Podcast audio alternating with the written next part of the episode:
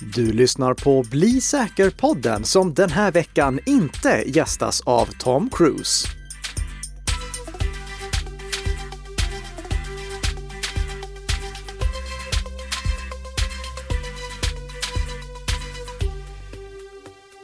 Morgon, god morgon fantastiska lyssnare och god morgon Tess! Men god morgon Nicka! Skönt att vara här igen, att vi sitter här i studion och eh, spelar in ett eh, helt vanligt avsnitt av Bli säker-podden. Vi har inte med någon gäst, Tom Cruise. Han är inte med oss här, men vi kommer ändå prata lite om honom. Han var säkert upptagen med att göra sina stunts till någon ny Mission Impossible-film eller liknande och tyckte att det var viktigare än att medverka här i Bli säker-podden som produceras i samarbete mellan Nicka Systems och Bredband2. Vem kan klandra honom för det? Ja, Nej, troligt. inte jag. Nej, precis. Det ma- Man har sina prioriteringar på olika ställen och det jag prioriterar, det är veckans snabbisar. Okej Nicka. Halvdan övergång där. Det var ett försök till en bra övergång. Okej, eh, första saken som vi ska prata om den här veckan, det är en glad nyhet. Chrome är ju världens största webbläsare. Och den är också grunden, eller Chromium är grunden till många andra webbläsare, däribland Edge, nya Edge.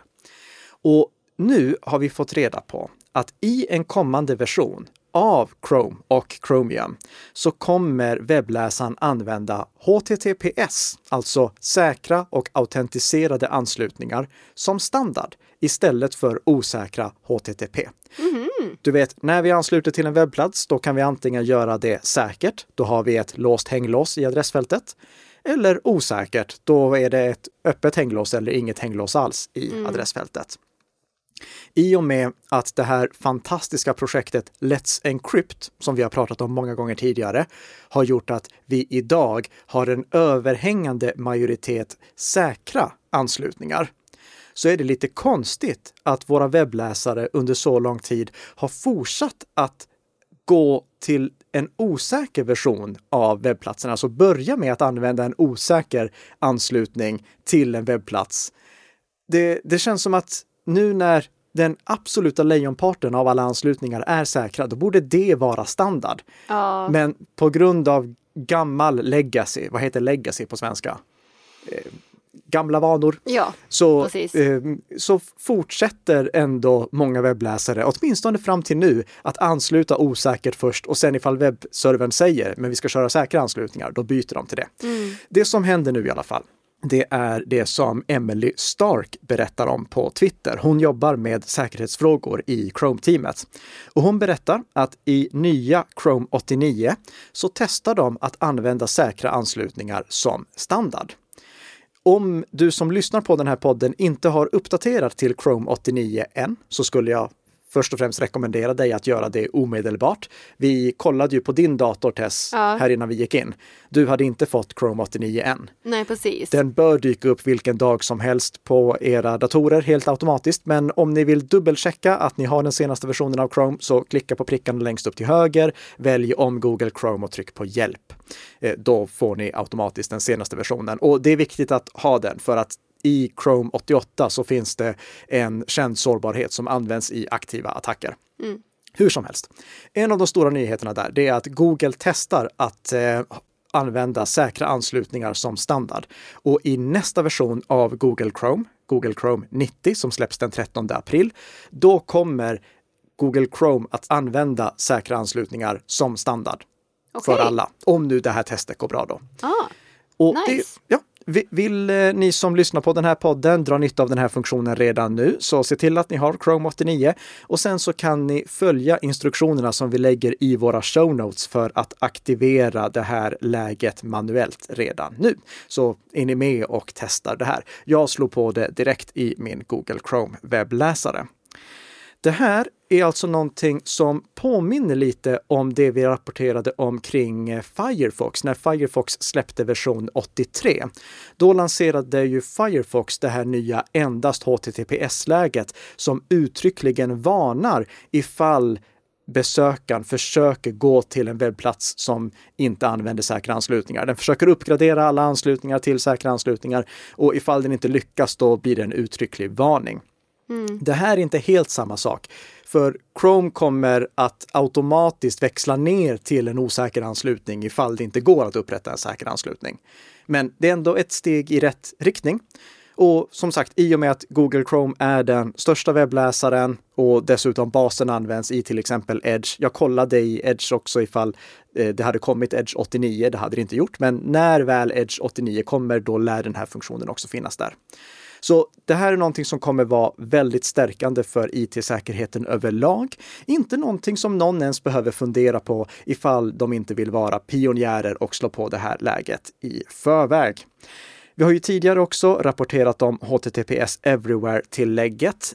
Jag skulle rekommendera i Google Chrome-fallet att fortfarande ha det installerat för att inledningsvis så kommer den här förändringen enbart gälla adresser som någon skriver själv i adressfältet, det som Google Chrome kallar omniboxen. Mm. Medan HTTPS Everywhere är mer överskridande för alla anslutningar. Men det är ett steg i rätt riktning och på sikt kommer vi då kanske kunna plocka bort ett tillägg till ur webbläsaren. Och när det kommer till att plocka bort tillägg ur webbläsaren så vet våra lyssnare hur mycket jag gillar det. Ja, verkligen. Ja. Jätteglad är du. Mm. Mm. Men eh, ska jag, jag tänker så att jag ska vända på den här glada nyheten lite. För Aha. min andra nyhet är inte så glad. Nej. Kommer du att dra ner stämningen Ja, men jag tänkte det. Det kan inte vara för glatt här Doktor Tobias Sadness, som jag hade kallat dig. Den referensen kommer för övrigt väldigt få av våra lyssnare att ha. Eh, skriv på Twitter ifall ni tog den referensen. Tess, varsågod. Tack så mycket. Jo, men jag har ju sett under den senaste tiden en ökning av bedrägerier på Instagram faktiskt. Mm.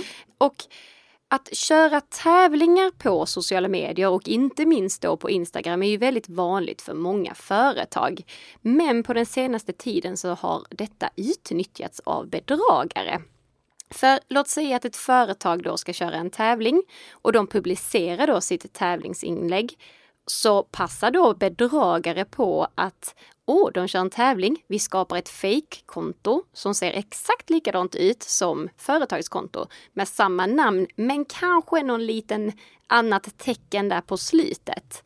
Men det är samma logotyp och allting.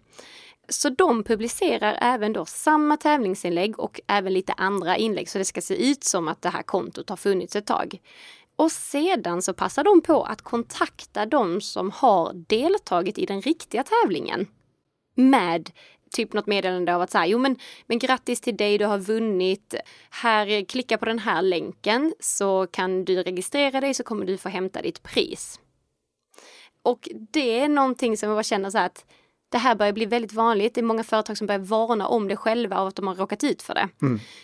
Och just det här av att Ja, alltså nu passar bedragarna på att utnyttja ett läge där faktiskt också eh, mottagaren är mottaglig för meddelandet. Exakt, det är det här vi har pratat om, att relevansen är så viktig när man som bedragare ska lyckas med sina bedrägerier. Ja men precis, för det är så här, det är inte helt orimligt att kanske personen då vinner egentligen den här företagstävlingen. Så direkt så blir man ju kanske positiv och glad av att man får ett sånt här meddelande. Åh grattis, du har vunnit! Ja men shit, va?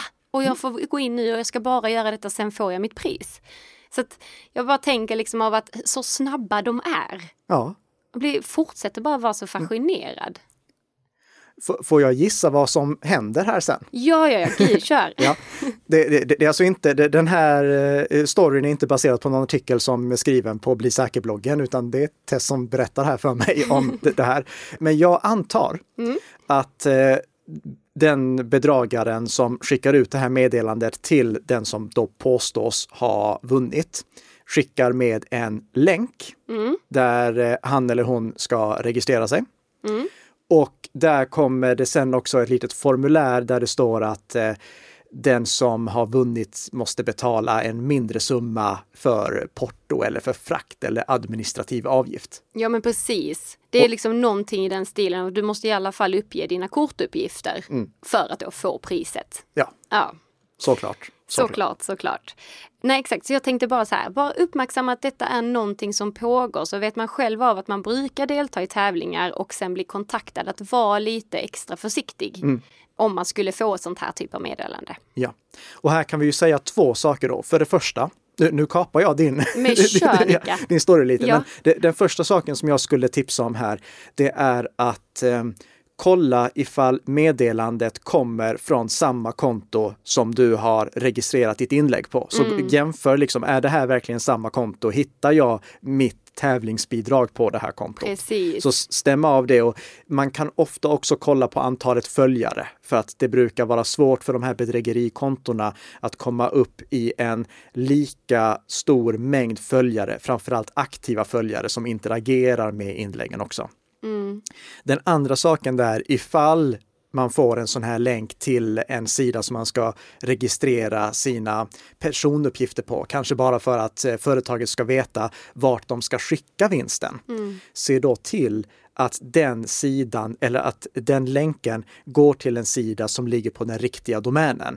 Inte till något konstigt, eh, nå- någon, site.google.view bla bla bla. Nej, nej, nej, utan eh, och, och, och, om det hade varit Bredband2 som hade legat Mm. bakom det, då ska länken där den informationen ska fyllas i, den ska leda till en sida som ligger på bredband2.com Mm. och inte någon annanstans. Eh, däremot så tror jag också att eh, de här kontona, de här fejkkontona, de är så lätta att byta namn på. Mm. Så att ehm, de liksom skapar ett konto för att få öka följarantalet. Ah. Och sen byter de när de ser att ah, här är en annan tävling. Mm. Så då bara byter de ut innehållet och så har de ju kvar sina följare. Så det ser fortfarande ganska legit ut. Ja, det, Smart va?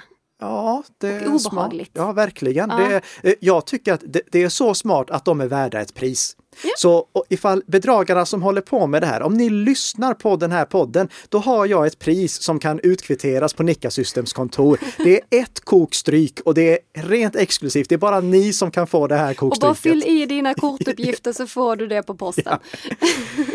Okej, men du. Du ville nu dra ner stämningen. Ja. Jag tar och kontrar med att höja stämningen igen. Jag har Okej. mer goda nyheter. All right, kör! För vi har i tidigare poddavsnitt pratat om varför DOH eller DO eller DNS over HTTPS är så bra. Vi pratade inledningsvis i det här avsnittet om att eh, vi ska vara noga med att enbart använda säkra anslutningar. Men när det gäller DNS-förfrågningarna, alltså de förfrågningar som skickas när vi vill veta vilken IP-adress vi ska gå till, då går den förfrågan fortfarande i klartext. Det vill säga, vem som helst som sitter på samma lokala wifi-nät till exempel kan se vilka webbplatser som vår webbläsare går till. Mm. Och det här är en sån här trollerisuccé som jag brukade köra på de föreläsningar som jag anordnade när jag kunde köra föreläsningar för att det inte var eh, covid-situation i samhället. Men då bad jag någon i publiken att ansluta till mitt wifi-nät. Sen stod jag och avlyssnade det wifi-nätet med ryggen mot projektorn. Den telefonen som eh, den eh, deltagaren fick använda var ansluten till projektorn så att alla i publiken kunde se vilken webbplats han eller hon besökte. Den enda som inte kunde se det, det var jag eftersom jag hade ryggen mot projektorn. Men jag kunde ändå säga till personer i publiken vilka webbplatser som han eller hon besökte i och med att jag avlyssnade nätverkstrafiken och såg där vilka DNS-förfrågningar som skickades. Ändå lite kul grej att göra på en föreläsning. Väldigt kul grej och Ja. någonting som gjorde att många fick upp ögonen för varför det är bra att använda antingen en VPN-tjänst som tunnlar all den här trafiken eller använda DOH, alltså eh, krypterade eh, DNS-förfrågningar så att de här förfrågningarna inte går att avlyssna för någon som är på samma wifi-nätverk. Och DOH, det är någonting som kommer allt mer. Det är eh, allt fler webbläsare som får stöd för det och det ser också ut som att höstversionen av Windows 10, alltså den, den funktionsuppdatering av Windows 10 som vi räknar med att kommer i höst, den kommer troligtvis att få inbyggt stöd för DOH och då kommer alla applikationer som körs på Windows 10 automatiskt kunna dra nytta av det. Men om man vill använda det redan nu, då finns det i webbläsare till exempel, eh, exempelvis Mozilla Firefox. Och det är ju någonting som, eh, eh, webbläsaren är ju det som skickar väldigt många DNS-förfrågningar, så där är det bra att ha det. Mozilla Firefox, de använder som standard DOH-tjänsten som tillhandahålls av Cloudflare. Och Cloudflare är en, ett företag som jag har väldigt stor respekt för. Jag mm. använder själv flera av Cloudflares tjänster och jag tycker mycket om dem. Så jag, jag har inga problem med att använda Cloudflare i sig. Framförallt inte eftersom att eh, för att Cloudflare skulle bli den förvalda DOH-leverantören i Mozilla Firefox så var de tvungna att gå med på Mozilla Firefox DOH Policy. Och den finns länkad i våra show notes ifall ni vill läsa den. Där står det bland annat hur eh, den som tillhandahåller DOH-tjänsten måste vara noga med att inte spara data och inte dela med sig av data. Mm. Det har Cloudflare gått med på och de skriver själva så här på sin webbplats.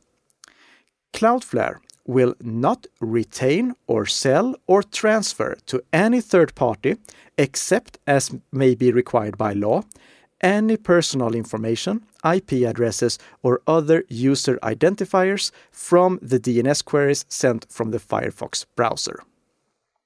Okej, okay. mm. det betyder att Cloudflare kommer inte att eh, sälja eller att dela med sig av någon personlig information från de här förfrågningarna som skickas. Förutom as may be required by law. Alltså förutom när det kan krävas av lagen. Ja, det, det, här innebär att man behöver inte vara orolig för att Cloudflare skulle sälja den här informationen till några annonsnätverk eller att de skulle hålla på att bygga upp massa profiler om en för att de skulle kunna ja, marknadsföra saker själva. Men det innebär ju ändå att i och med att Cloudflare är ett amerikanskt bolag, mm. att de här förfrågningarna skulle kunna hamna i händerna på till exempel NSA eller andra trebokstavsförkortningar på myndigheter som finns i USA. Ja. Det här är det kanske inte alla som känner sig bekväma med. De kanske tycker att nej, men jag vill inte använda den här amerikanska tjänsten av integritetsskäl. Mm. Och då är det så bra att Mullvad, du vet de som vi eh, bjöd in hit till podden för att prata om WireGuard-protokollet. Ja. De som tillhandahåller en VPN-tjänst som använder WireGuard-protokollet. Länk i våra show notes ifall ni vill lyssna på det avsnittet. De har nu lanserat en egen DOH-tjänst som kan användas helt gratis. Man behöver alltså inte själv Eh, vara abonnent på Mulvas VPN-tjänst för att få använda den. Ah, okay. Utan vem som helst får använda den. Mm. Och det är ju då alltså en VPN-tjänst som drivs av ett svenskt bolag. Och deras infrastruktur för att driva den här DOH-tjänsten har granskats av eh, Assured. Assured, det är de som driver eh, Säkerhetspodcasten, en av våra systerpoddar. Väldigt, väldigt duktiga. Mm. Eh, så det har eh, granskats av dem och i sann Mullvad-anda så ligger rapporten tillgänglig på Mullvads webbplats ifall man vill kolla i den själv. Och det kostar som sagt ingenting att använda. Men så vad är egentligen skillnaden här då? Tänker jag gentemot Cloudflare? Ja, det, den stora skillnaden är att det drivs av ett svenskt bolag som mm. har integritet som sin huvudsysselsättning. Okay. Mm. Det, det, drivs inte av eh, ett amerikanskt bolag. Med det sagt så kommer jag inte börja rekommendera den här, eh, den här eh, DOH-tjänsten till alla. Nej. För om vi kollar på vad den erbjuder så är det bara en ren DOH-tjänst, alltså en ren tjänst för att slå upp DNS Eh, för att kolla vilka IP-adresser som olika domäner hör ihop med. Och en reklamfiltrerad sådan. Mm. Alltså där de filtrerar ut de kända annonsnätverken och liknande så att det inte dyker upp massa annonser. Det kan man nämligen göra på DNS-nivå ifall man känner för det. Mm. Jag känner personligen inte för det, men det är min personliga åsikt och det ska vi inte gå mer in på i den här podden, för det kan vi prata om på Twitter eller annat ifall ni känner för det. Mm. Men det de inte erbjuder, det är en, eh, ett DNS-skydd, alltså där kända skadeprogramsdomäner filtreras ut. Det erbjuder Cloudflare också till privatpersoner. Så mm, privatpersoner, okay. de kan få utfiltrerat domäner som är kända för att sprida skadeprogram. Ehm, I företagssammanhang så används DNS-skydd ofta för att alla enheter i ett nätverk, oavsett om det går att installera program på dem eller inte, ska ha en filtrerad anslutning mot internet. Cisco Umbrella som eh, ni på Bredband2 erbjuder, det är en tjänst som ni säljer, ska vi säga här av transparensskäl också. Det är mm. alltså du, du är med och säljer den. Ja, Nika System säljer ingen Cisco Umbrella eller någonting sånt. Hur som helst, sådana filtrerande DNS-tjänster som filtrerar bort kända skadedomäner, det är inte någonting som Mullvad VPN erbjuder. Okej. Men ifall man vill ha integritetsfokuset istället för säkerhetsfokuset på sin DOH-tjänst, då kan den vara intressant att använda. Och den kostar som sagt ingenting. Och hur vissa saker kan vara gratis och ändå intressanta att använda, det skulle vi egentligen pratat om den här veckan. Tanken var att det här avsnittet skulle heta Gratis är gott. Ja, Eller? Eller hur? Men, Men det blir väl nästa avsnitt va? Det, det blir nästa avsnitt. För Ja. vi fick ju den här stora AI-nyheten den här veckan Ja. som vi måste prata om. Vi har i tidigare avsnitt pratat om artificiell intelligens och alla problem som artificiell intelligens kommer leda till ur ett IT-säkerhetsperspektiv. Och den här veckan så får jag erkänna att eh, jag har blivit ytterligare lite rädd. För jag har blivit lurad av den första deepfaken. Eller jag ska säga som så här. Det är första gången jag vet att jag har blivit lurad av en deepfake-video. Det kan hända att jag har blivit lurad av det tidigare, men nu vet jag att jag har blivit lurad av den. Och vad är då en deepfake? En deepfake-video är en video där eh, det har använts artificiell intelligens för att klistra en människas ansikte ovanpå en annan människas ansikte i en video. Det här började användas i porrindustrin för att eh, ja, eh, kändisars ansikte skulle appliceras på porrstjärnors kroppar. Just det. Men nu används det i alla möjliga sammanhang. Ibland på skämt och ibland nu i alla fall i så allvarliga sammanhang att jag blir lite mörkrädd. Jag har ju börjat använda TikTok för att jag inte skulle missa hela hypen kring det och för, att jag inte skulle eh, missförstå vad det var som var så stort med det. Och Samma missa anledning. alla, alla gulliga kattungar. Precis, det, det, det, det, enda jag får på TikTok det är lättklädda tjejer, kattungar och lättklädda tjejer som låtsas vara kattungar. det är så roligt. Ja. Ja. Och så fick jag nu i veckan Tom Cruise. Jag fick, han, släng in honom i mixen här. Ja, jag fick en video där Tom Cruise spelar golf. Och jag tyckte att det här var väldigt konstigt. Eh, va- va- va- varför har han lagt upp den här videon? Och sen ser jag att användarnamnet som har lagt upp videon är Deep Tom Cruise. Alltså som han spelar på Deepfake Tom Cruise. Ah. Då insåg jag, okej, jag har blivit lurad. Mm. Sen dess så har det skrivits mycket om det här. Det finns faktiskt två till filmer i den här serien där en fejkad Tom Cruise gör ett trolleritrick där han trollar bort ett mynt och där han berättar om ett möte som han hade med Mikhail Gorbatjov. Just det. Ja. Ni kan kolla på de här klippen, de ligger på Youtube i alla fall ett tag till. De har plockats bort från eh, TikTok så vi får se om de försvinner från Youtube också. Men de, de finns på, eh, på eh, Youtube än så länge. Men jag har aldrig sett så välgjord deepfake Nej, innan. Det, det, det här det är extremt bra gjort. Tidningen The Verge, de har analyserat liksom bildruta för bildruta ur de här filmerna och de har upptäckt att ja, men här kan man se att det är fejkat. Men det är ju ingenting som man tänker på när man sitter och kollar igenom de här filmerna. Nej. Att de valde just Tom Cruise, det vet vi inte varför de gjorde. Men jag kan tänka mig att det hänger ihop med att i Mission Impossible-filmerna, då har de ju masker på sig som de river av där de imiterar att vara olika personer. Så jag kan tänka mig att det var en liten anspelning på det. Ja. Och sen tror jag också att det kommer sig av att de hade resurserna för att göra det. Och vad menar jag med det? Jo, Fortune, de rapporterar att personen som har tagit på sig att ha gjort de här filmerna är en belgare som heter Chris Ume, Ume, U- Chris Um, jag vet inte hur man Nej. ska uttala det, men Chris UME. Och han är alltså en eh, professionell eh, visual effects-arbetare, alltså han gör visuella effekter. Det är mm. det han jobbar med. Så han är, han är väldigt kvalificerad för att göra någonting sånt här. Det är inte bara någon eh, random person som har hittat en app som har gjort de här fantastiska deepfake-filmerna, utan det är en mm. professionell artist som har gjort dem. Vem det är som spelar Tom Cruise, det vet vi inte. Men vi vet däremot att i en annan film som Chris Oom har gjort med Tom Cruise, eller där det ska föreställa Tom Cruise, mm. så har han samarbetat med eh, Tom Cruise-imitatören Miles Fisher. Så jag tror att här har de både haft någon som kan göra visuella effekter och någon som är bra på att imitera Tom Cruise. Och då tänker jag både på talet och på hur eh, liksom ansiktsmimiken är och rörelserna. Ja, verkligen. Jag tror att det är kombinationen av det som gör att det är så trovärdigt. Mm. Det är också det som gör mig lite orolig.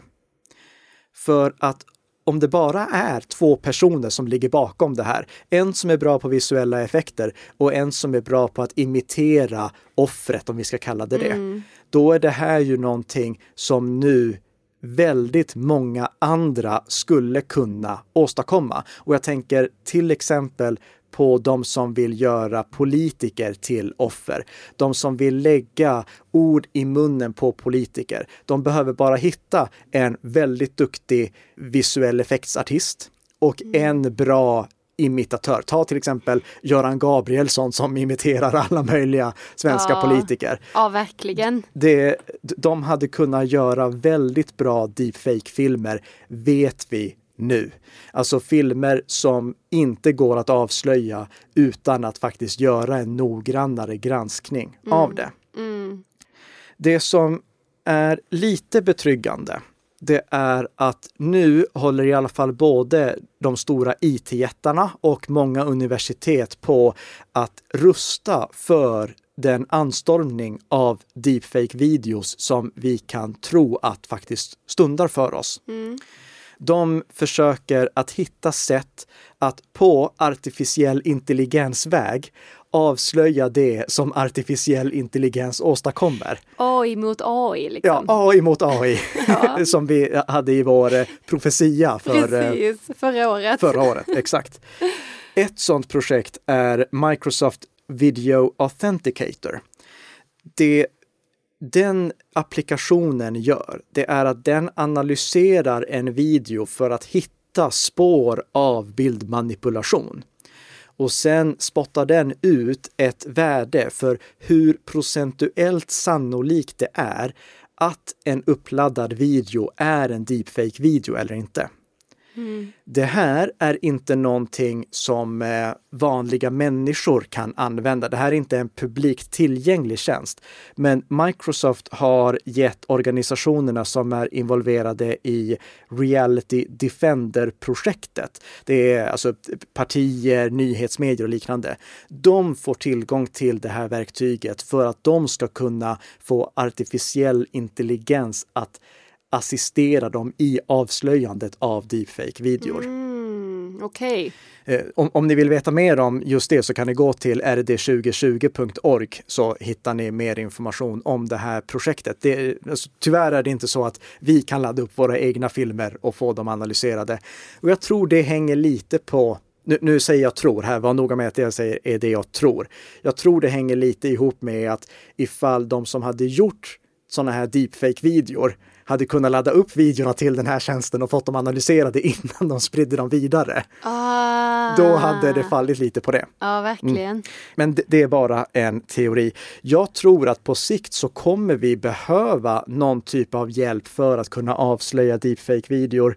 Men fram till dess, då kan vi egentligen bara göra en enda sak för att eh, försöka undvika att falla för fejkade videor.